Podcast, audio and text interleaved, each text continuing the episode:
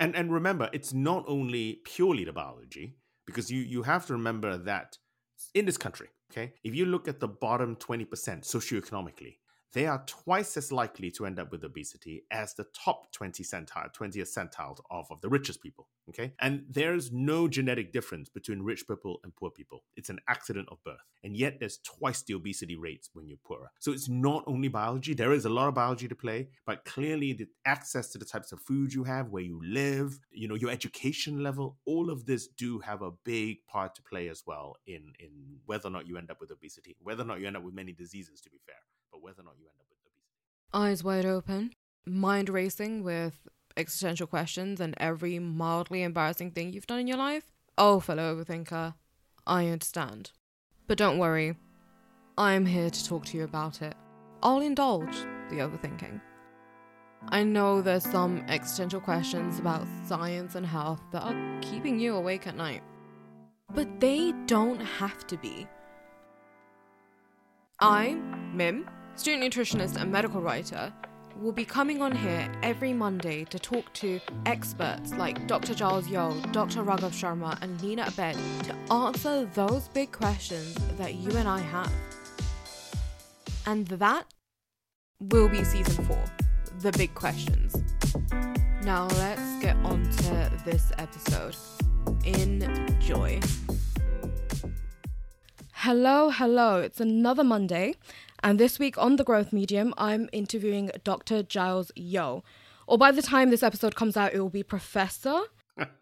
so that's exciting. Giles is an obesity researcher at the University of Cambridge, but honestly, you've probably seen him on Instagram, multiple TV shows um, at this point, and other podcasts. Thank you so much, Giles, for coming on. Thank you very much for having me. I always appreciate it when you trust me with the platform because I could be. What if I go rogue? This is always the question. I don't honestly. if you go rogue, I'll I'll probably sit here and think, you know what? He's probably really right about this. no, thank. I have a lot of trust in you. Thank you for having me on. No worries. So let's get straight into it. Mm. Giles, can you tell us a little bit about your story? You know, who is Giles Yeo? A bit of an existential question. What led to you becoming an obesity researcher and someone who, you know, you don't just do research, but you also champion education around obesity? What led to that? So, I guess I've always liked genetics certainly from an undergraduate. So my undergraduate degree was in genetics, molecular genetics, and then I ended up doing my PhD in molecular genetics as well. But my PhD was in something very weird. It was in the genetics of the Japanese pufferfish. I know it's a it's a long story, um, but in effect, I realized that uh, that wasn't going to pay my mortgage. And so when I finished my PhD, which was which was in in Cambridge, I was a trained geneticist. I knew about DNA. I knew about looking looking at genes. Um, and I went knocking on doors, you know, around the department to try and find a job. And literally, this is what I did. And the second door I knocked on was a, a chap named Professor Stephen O'Rahilly, uh, Professor Sir Stephen O'Rahilly, and he, he, and his colleague had just discovered the first gene that, when mutated, caused severe human obesity. So this was 1998, and I joined the lab as a geneticist, first looking at severe childhood obesity, like severe, severe. But then over the years, because this was in 1998, a number of things happened. We begin to realize that the genetics of body weight is, by its very definition, the genetics of how our brain controls food intake. And so we we slowly became, you know, accidental neuroscientists in in in, in a way. And so that's what I've been doing for the past decade. And then to the last bit of your question about how I then ended up becoming a passionate um, advocate for for living with obesity, or at least for people suffering from weight stigma, is that we stopped we didn't stop but in addition to severe severe obesity i now study the entire spectrum of body weight. So why people are small medium and large. And in doing so you then begin to realize that well a lot of biology is involved. Yet when someone is skinny they're considered oh not only are they beautiful which is something else to debate but they are therefore stronger willed and have higher moral fiber. They appear to be because they're skinny they appear to be better than someone who is in a who is larger. And i was thinking well hang on a second it is all biology, not purely biology, but there was a lot of biology involved. And it was from that moment, because I was looking at the entire spectrum, I began to realize biology drives many, many, many different things, including our body weight, small, medium, and large. And then that is when I began to think, well, then people need to understand the biology of body weight so that we can tackle weight stigma. So that was a very long answer, but that was a summary in, in, in effect of how I got to where I did, why where I ha- am now. And So I did read um, your book, I think Gene Eating, when I was doing my final year dissertation, which, by the way, that was a lifesaver. Absolutely needed it for my dissertation. Thank you. One thing I saw in your book that you mentioned was that severe obesity. Just a question on that when you first went into your PhD and you know you were looking into these genes that caused severe obesity, how did you kind of go from studying this to now studying something that because you know the whole gene mutation, you know, leading to severe like hyperphagia, which is you know extreme hunger. That's not the common case with obesity. How did you then go into something that's actually affected the everyday person? So the mu- mutations in these rare genes that cause really, really severe obesity, you know, three year olds who are 40 kilos, are very rare. And absolutely, that's not the cause for the, that's not the reason why the vast majority of people are the body size that they are.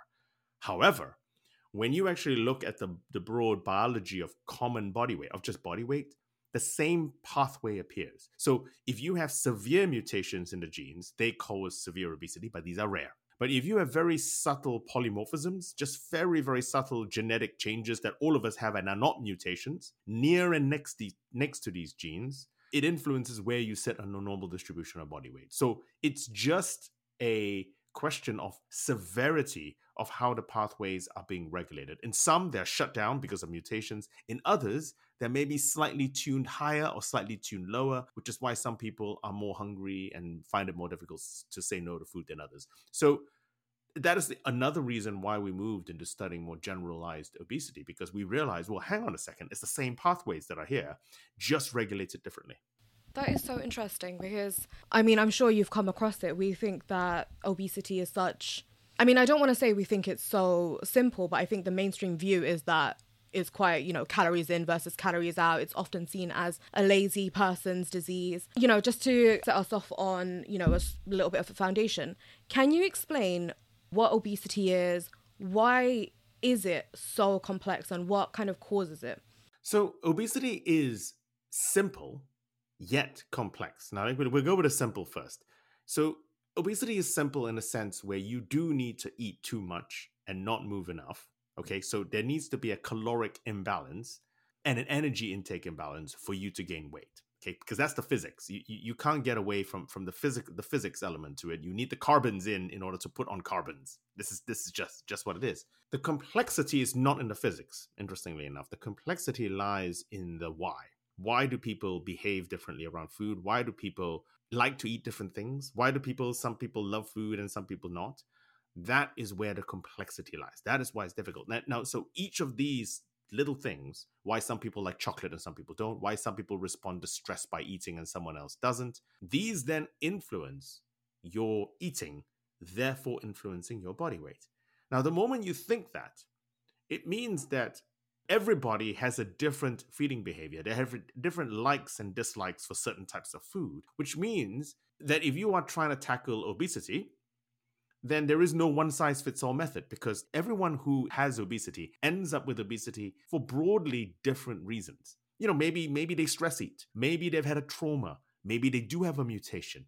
Maybe there's maybe maybe maybe there's many many different things and so that is where the complexity um, lies. So i'm not trying to pretend physics doesn't exist. You have to eat more than you burn to gain weight. Why do you eat more? That is very complex.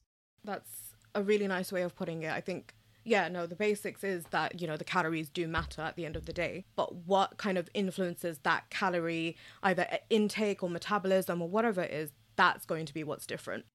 And and remember it's not only purely the biology mm-hmm. because you you have to remember that in this country, okay, if you look at the bottom 20% socioeconomically, they are twice as likely to end up with obesity as the top 20 centile, 20th centile of, of the richest people. Okay. And there's no genetic difference between rich people and poor people. It's an accident of birth. And yet there's twice the obesity rates when you're poorer. So it's not only biology. There is a lot of biology to play, but clearly the access to the types of food you have, where you live, you know, your education level, all of this do have a big part to play as well in, in whether or not you end up with obesity, whether or not you end up with many diseases, to be fair, but whether or not you end up with obesity.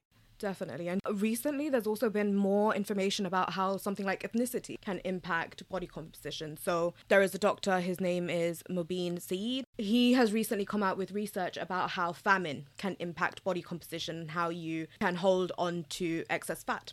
because you know one famine can really impact the way that your ancestors hold on to fat because obviously you don't have enough food going around you want to store more fat to kind of mitigate against that and then something like you know, i'm british bangladeshi bengalis have gone through multiple multiple multiple famines so that also is something that can have an impact on you know having an increased likelihood of dealing with obesity so just all of these factors come together don't they they do. Uh, just just to clarify, holding on to the fat is not the problem. That that doesn't cause the disease. That changes how you look.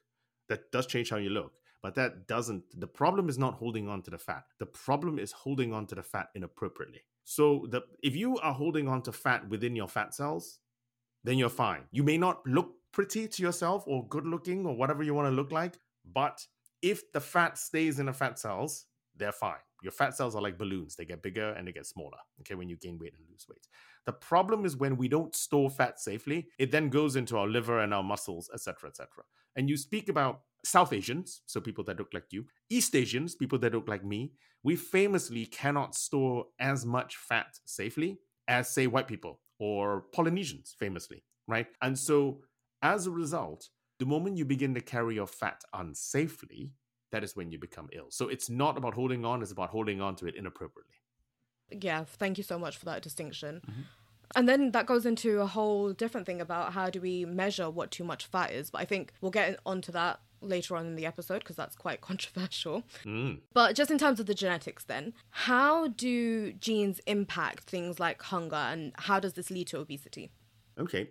So, as I said, we now know that the genetics of body weight is almost by definition the genetics of how our brain influences our feeding behavior. Now, how it does this is quite complex and involves multiple different pathways. So, I'll, I'll give two examples okay just just two examples your brain needs to know two pieces of information in order to influence your feeding behavior it needs to know how much fat you're carrying because how much fat you're carrying is how long you would survive in a wild without any food. So if your food sources stop today, how long would you live for? So it's an important piece of information to carry. Your brain also needs to know what you're currently eating and what you have just eaten.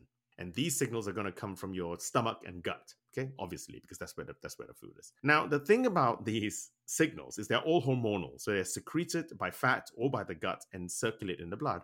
And the brain then senses this to say, how much fat do I have and how much have I just eaten? some of the pathways, some of the genes that end up being associated with someone ending up with obesity influence the sensitivity of your brain uh, of your brain to these pathways. So, for example, say I have about 20 kilograms of fat on me, broadly speaking, that's probably about right. But say my brain is slightly less sensitive and only senses 18 kilos of fat. My brain's going, 18, 18, I thought I had 20. And so your brain then drives you to eat more in order to get 20 kilos of fat but you already have 20 kilos of fat. So you get more and you end up getting larger. Then, in terms of the eating, imagine if you've had a thousand calories. We can talk about calories later, but imagine if we have a thousand calories for dinner, but your brain only senses 800 of those calories. You see where I'm going with this? It then drives you to eat more, even because it, it's not as sensitive. It doesn't sense how many calories you're eating as well, which is why you can sit down with someone, order exactly the same meal, even if you're broadly speaking the same size, order exactly the same meal and someone can get full on the same meal, whereas you are still hungry and want something else more. So those are just two examples: fat sensing and also the amount of food we're eating sensing. The genes, with their genes that are sprinkled all the way throughout those pathways that then influence the sensitivity of our brain to these signals.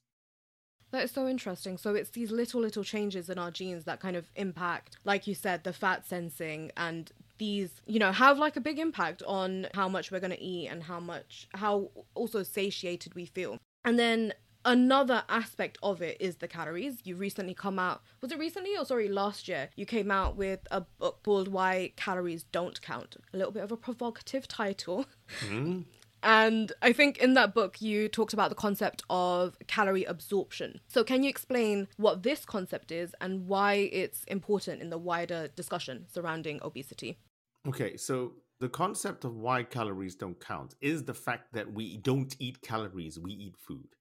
And then our body has to work to extract the calories from the food. Calories are a unit of energy. But as you know from eating, and I've used this example in both books, if you have sweet corn, okay and then you look in the loo the next day you clearly haven't absorbed you, a lot of the sweet corn has not been absorbed But if you take sweet corn and actually desiccate it and turn it into cornmeal, and you make cornbread or corn tortilla or, or, or, whatever it is you do, you know, you you suddenly are, have access to far greater calories that are there. So caloric absorption comes from caloric availability, the availability of calories in a food and it's how much your body is able to extract from the food versus the total number of calories that are in the food. And for some foods, your body doesn't have to expend nearly any energy at all. These tend to be foods that are high in sugar because sugar is very easy for your body to absorb, and high in fat because fat is also very, very efficient for your body to actually break down and absorb. It uses hardly any energy at all. But when you're dealing with other foods, such as foods,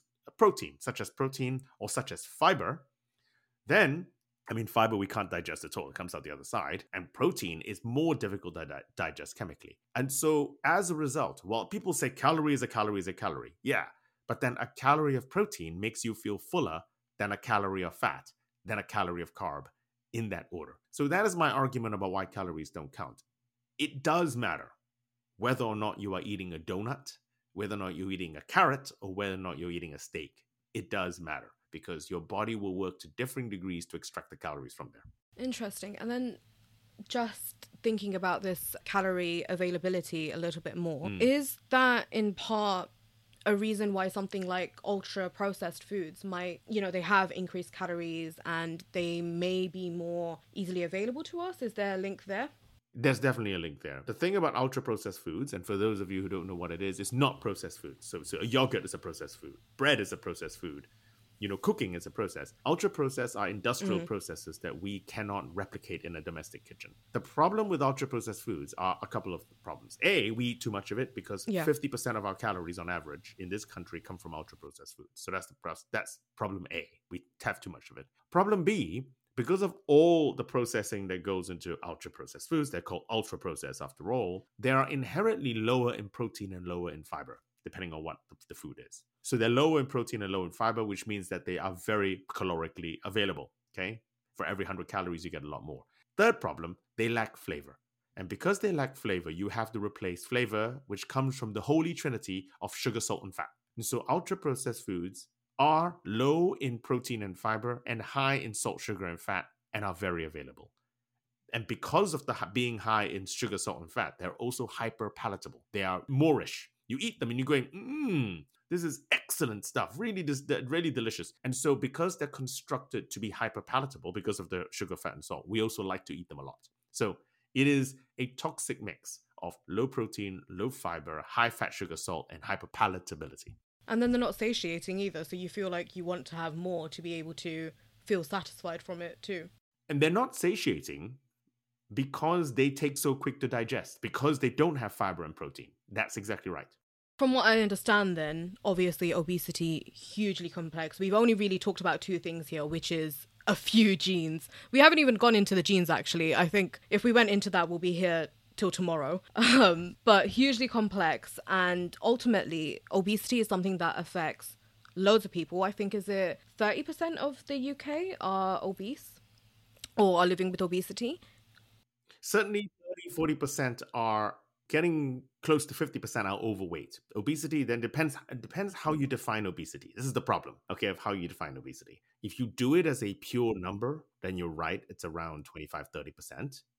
But if you deal with how many people are metabolically ill, uh, then you get a different number because then you have more people that are gonna that are gonna be ill, not necessarily because they look obese, but because they don't because they carry too much fat unsafely. Okay, let's get into that a little bit mm. then. So, um, measuring obesity hugely controversial. I have some strong feelings about it. One way of measuring obesity, and it's the one that I feel like has been used when I've gone to the GP and I've gone to the doctor, is the BMI body mass index. So that's, you know, your weight versus your height, and you come out with a number. Why is it so controversial? And do you think it's fit for purpose? Hmm. I think it's a very good question. And I am, you'd be not surprised, I have a nuanced answer for this. Now, BMI, as you say, is your weight in kilograms divided by your height in meters square. So it's a ratio of your height and weight. The problem with the BMI, let me t- let's go with the problems first. The problem with the BMI is that's all it takes into account your height and your weight. It doesn't matter, A, how much muscle you're carrying um, at all versus versus fat it also doesn't take into account whether or not you're storing your fat safely. So in fact, in fact, let's back away just for 3 seconds and ask what do I think obesity means? What is obesity? And to me the answer is not BMI above 30. That is not the answer. Obesity is carrying too much fat so that it begins to influence your health. And that border differs between different people. So on a personal level, if I go to the GP and you go to the GP and the doctor you know weighs you and gives you a BMI, if the healthcare professional in front of you is making a decision about your treatment purely based on your BMI, that is very poor. Um, in other words, if they don't know your your, your lifestyle, your family history, you, you, you know all kinds all kinds of things, because it is too blunt a tool. So it is not fit for purpose for personalized medicine. However, why is it still used and why is it so popular? It's so popular because, on average, the higher your BMI, the more fat you carry. And the more fat you carry, the more likely you are to be ill. Okay? This, this, this is the nuance. BMI is very cheap, free, in fact. You just need to know your weight and height. So, at a population level, if you're a government, a policymaker, a public health expert who wants to try an intervention, um, we're to have people eating more oranges, whatever, okay, move more. It is very, very easy to track whether or not you are doing anything at a population level. So BMI will always be useful for population level tracking because it's because it's free to measure, but it will always be poor for individualized medicine. We need more information than just your weight in order to tell whether or not you're healthy or not. That's that's I feel like that's what a lot of the controversy surrounding BMI is because I mean I've gone to the GP and you know they measure my BMI and that's been the only thing that has been taken into account when I'm given a recommendation which really really annoys me and I think it's something that's really impacted how a lot of people have approached their health. Recently, I've heard of one where a woman unfortunately went in with a stomach ache. Um, she's visibly carrying too much fat and she's got a higher BMI and she had this stomach pain and the doctor was just like oh yeah it's because you're overweight you know lose a little bit of weight you'll be fine turns out it was cancer which to be fair this is an extreme example of this but it is something that happens when we don't look at the whole person and that's really why my personal feelings about the BMI, especially on a personal level, is just it's not great. You know, if we don't use BMI on like the individual level, what do you think we should be using instead? So uh, I think we are in a, transition period of time. I think pe- more and more people are beginning to realize that the BMI is too blunt a tool, but you measure it because it's easy to measure. I think you can make some easy improvements by using your waist to hip ratio. So waist to hip ratio is just your circumference of your waist over the circumference of your hip. And what that gives you is that gives you your body shape. And so men famously are have a big tummy and small bums. Women famously more likely to have big bums and smaller tummies. Okay, broadly speaking, apple shaped, pear shaped. And those shapes influence how you store fat safely. It's still relatively blunt, but it's far better than just taking your BMI into account. Okay, so I think waist to hip ratio need to be taken into um, into account as well. In the future, and this is not work that's done personally by me, but by some of my colleagues actually in the in the university in my institute here, is there going to be genes that are associated with safe fat carrying and genes that are associated with not safe fat carrying, and so they will reach a point where we will be able to have a more a sophisticated way of trying to measure whether or not you have you have too much fat. And I think the healthcare professionals, and I say this, I teach uh, medical students, but the healthcare professionals at the moment are part of the problem. They're not going out to make the trouble, but because they don't deal with obesity, overweight with the nuance it needs and it deserves, and a lot of them don't speak to the, the patient in front of them properly with empathy, um, they are part of the problem. So it's it's obviously difficult if the doctor says, mm, this person could be carrying too much fat how do I bring up the subject? Yes, you need to talk about it. But if that is all you're thinking and is blinded, so your your case, I agree, it is extreme. But if all you see is this person is complaining because they're fat, rather than looking at the underlying issues, cancer, you know, bad backside, whatever, there's many other things that are there, which is nothing to do with your weight. It just so happens that you that that's, the person is overweight. If that masks your ability to give a good diagnosis and good treatment, then that's part of the problem. And so we and many others within the field are trying to educate not only the students, which we can get now, but actually go and give conferences to GPs, for example. Okay, how do you speak to how do you speak to a patient about it? How do you bring up sensitively the body weight? How do you not ignore other signals but just look at the BMI or, or something like that. So I think we need to, it's a real problem. I completely agree with you. And if the healthcare professionals are a problem, it stops people looking for help because people need to look for help. They go, well, last time I went, they didn't, they didn't, you know, listen to me. Then you don't go, then you end up with something that's curable and suddenly you're dead. We have to fix the problem. I agree. And it's something that's so difficult as well. I mean, we're got, I'm going really institutional about this, but especially in the UK with the NHS, GPs are so, so overstretched that it's hard to bring in more 10 minutes you know you're very you, you're making quick judgments exactly it's and gps it's, it's 10 minutes but also gps are doing like 50 consultations in a day so it's a lot for them to handle. I understand kind of that aspect of it as well. So I don't want to put anyone off going to the doctor if you need to go to the doctor, but definitely there needs to be change there.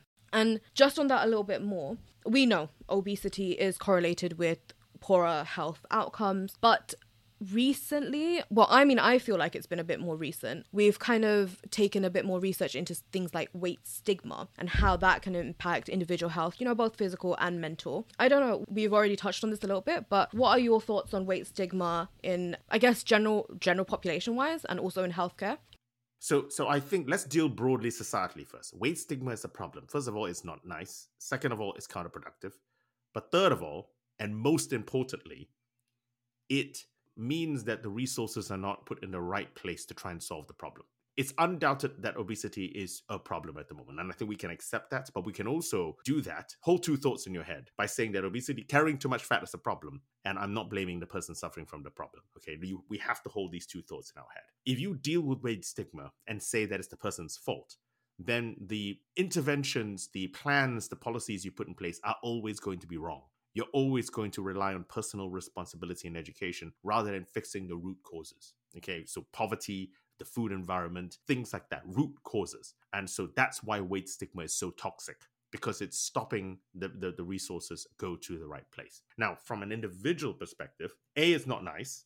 Well, I don't want to be called whatever names you're calling me, but there are going to be some people who are, are more robust than others and they bounces off them and they carry on with life. But there are going to be many other people who actually tilt into it, it influences and affects their mental health and and that is tragedy okay? So not only are you physically uh, have the potential to be un- unhealthy because you are you might be carrying too much weight or not enough fat but then layer on top of that mental health issues. So for those reasons i think weight stigma are just needs to be removed. It's counterproductive in all ways. It's and it being there is not only a hurdle it's a blockade into us finding sensible, sustainable solutions to actually really try and solve the problem?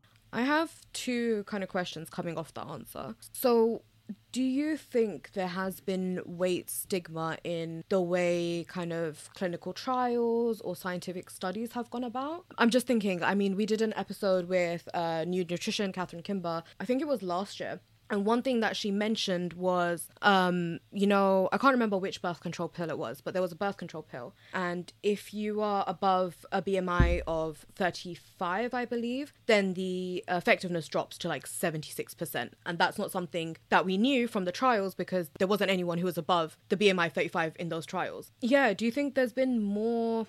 Do you think that's an issue?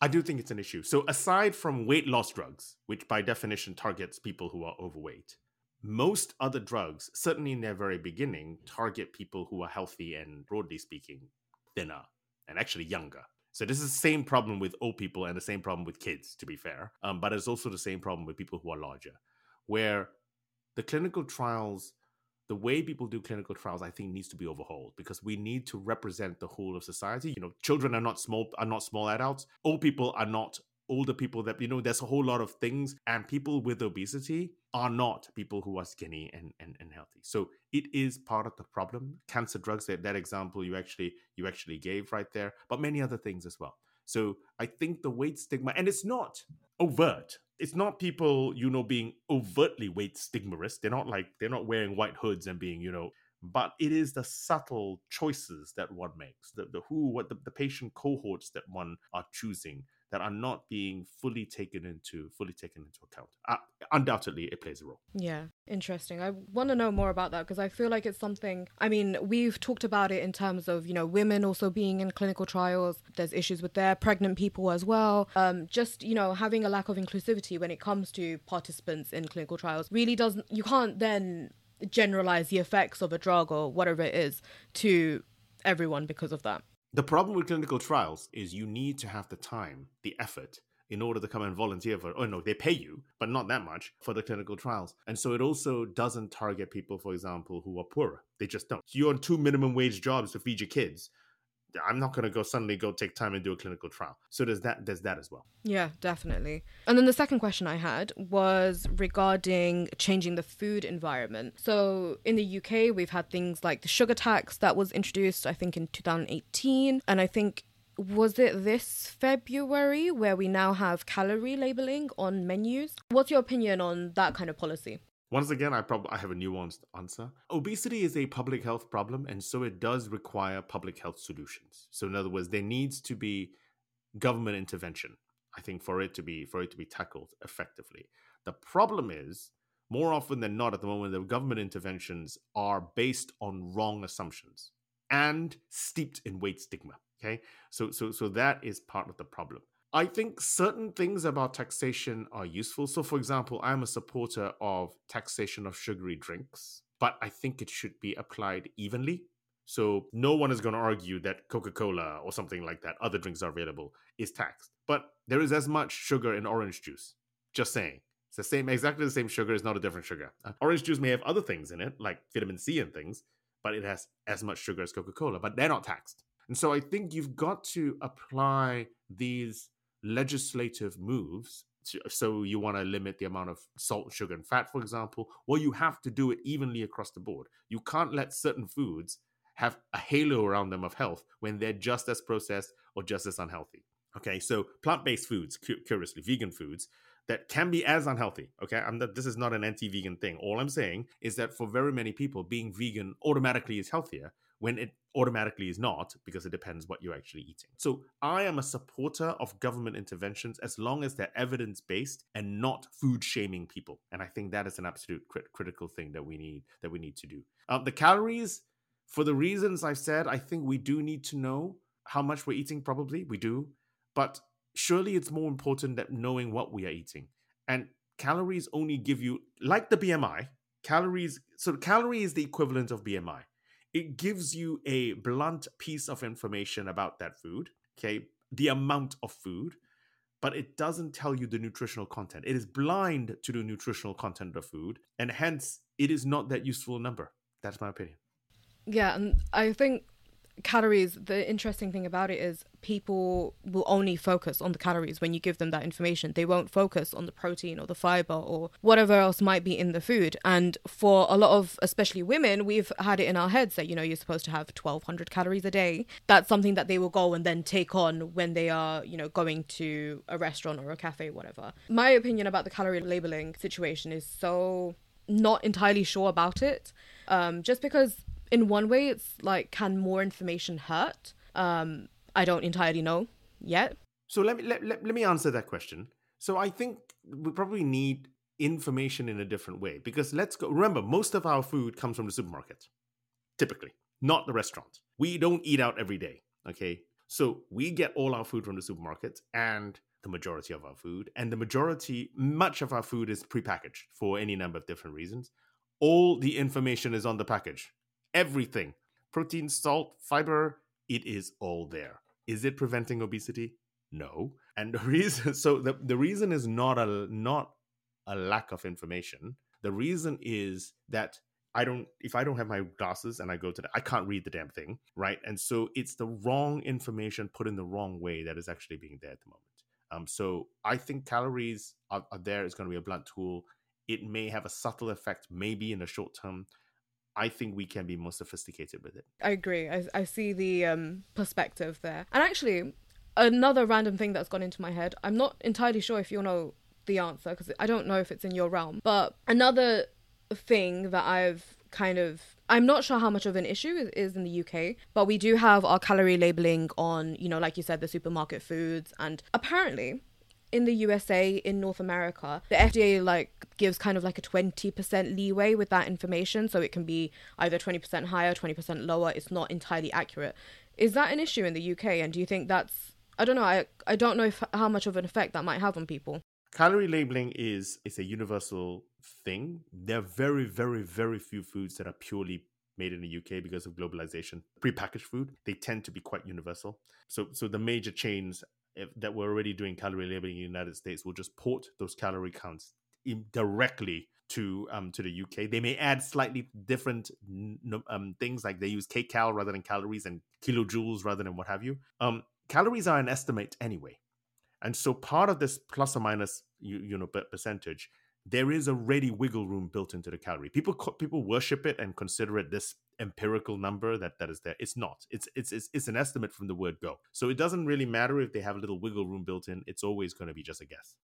Interesting, interesting. Thank you for that. So I think just to end off, we have um, you know, we have talked a lot about the genes and calorie availability and you know a lot of po- we ended up going into a lot of policy stuff which i didn't expect. But you know some of this can feel a bit doom and gloom for people who are struggling with obesity and do want to lose weight. Give me three lessons tips or pieces of advice when it comes to obesity weight loss and weight stigma. I know that's really broad but give me three of your best.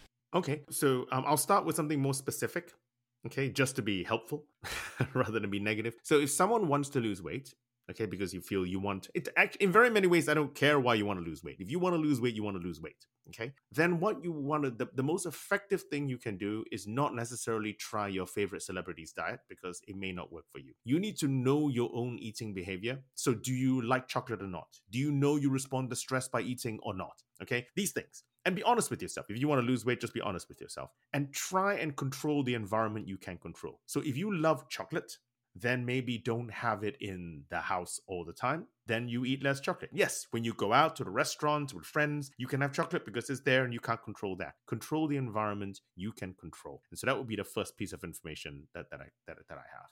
The second is I would think about your health rather than your weight. So people want to change their diets and lose weight for different reasons. Maybe they've got a heart problem. Maybe they want to play with their kids more or their grandkids. Maybe they want to be able to do the couch to 5K. Maybe they want whatever. There's a million different reasons. So the question to ask is not what your body weight is. Can you do what you have set out to do?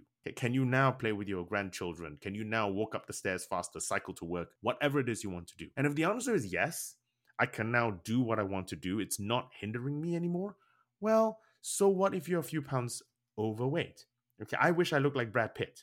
But there we go. These are like things in life I don't. But am I healthy? Do I think I'm healthy? I yes, I think I can do most of the things I want. I'm never going to be an Olympic athlete. So we equate weight to beauty. This is the tragedy of, of the modern world. I think we want to think about our health. And if you think about your health and doing what you want to do, then your weight will look after itself. You may not be pretty in your eyes in front of the mirror because you want to look like a supermodel or something, or Brad Pitt, but you will be healthy and that should be enough. Oh, and, and the final thing, I might as well say the final thing that for those of you who are not overweight, remember that that doesn't make you most morally superior.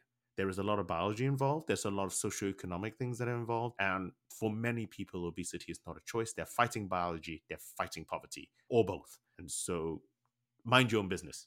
I think that's a perfect, perfect way to end it. So I think that's a wrap. Thank you so much again, Giles, for coming on. Your insight as always, I you know I've listened to your podcast, I've read your books, always incredibly valuable. I think Giles mentioned a study by some colleagues at University of Cambridge. I will go and dig that out, and we'll have it linked in the show notes again with all of Giles's links as normal, books, social media, everything. And yeah, thank you again so much. Thanks for having me. Until next week, bye. Thank you for listening to this episode. I hope you enjoyed it. Go ahead and leave a review and rate us, hopefully, five stars on wherever you're listening from. Don't forget to check us out on Instagram, TikTok, and head over to thegrowthmedium.com for more detailed information pieces. See you next week for another episode. Bye.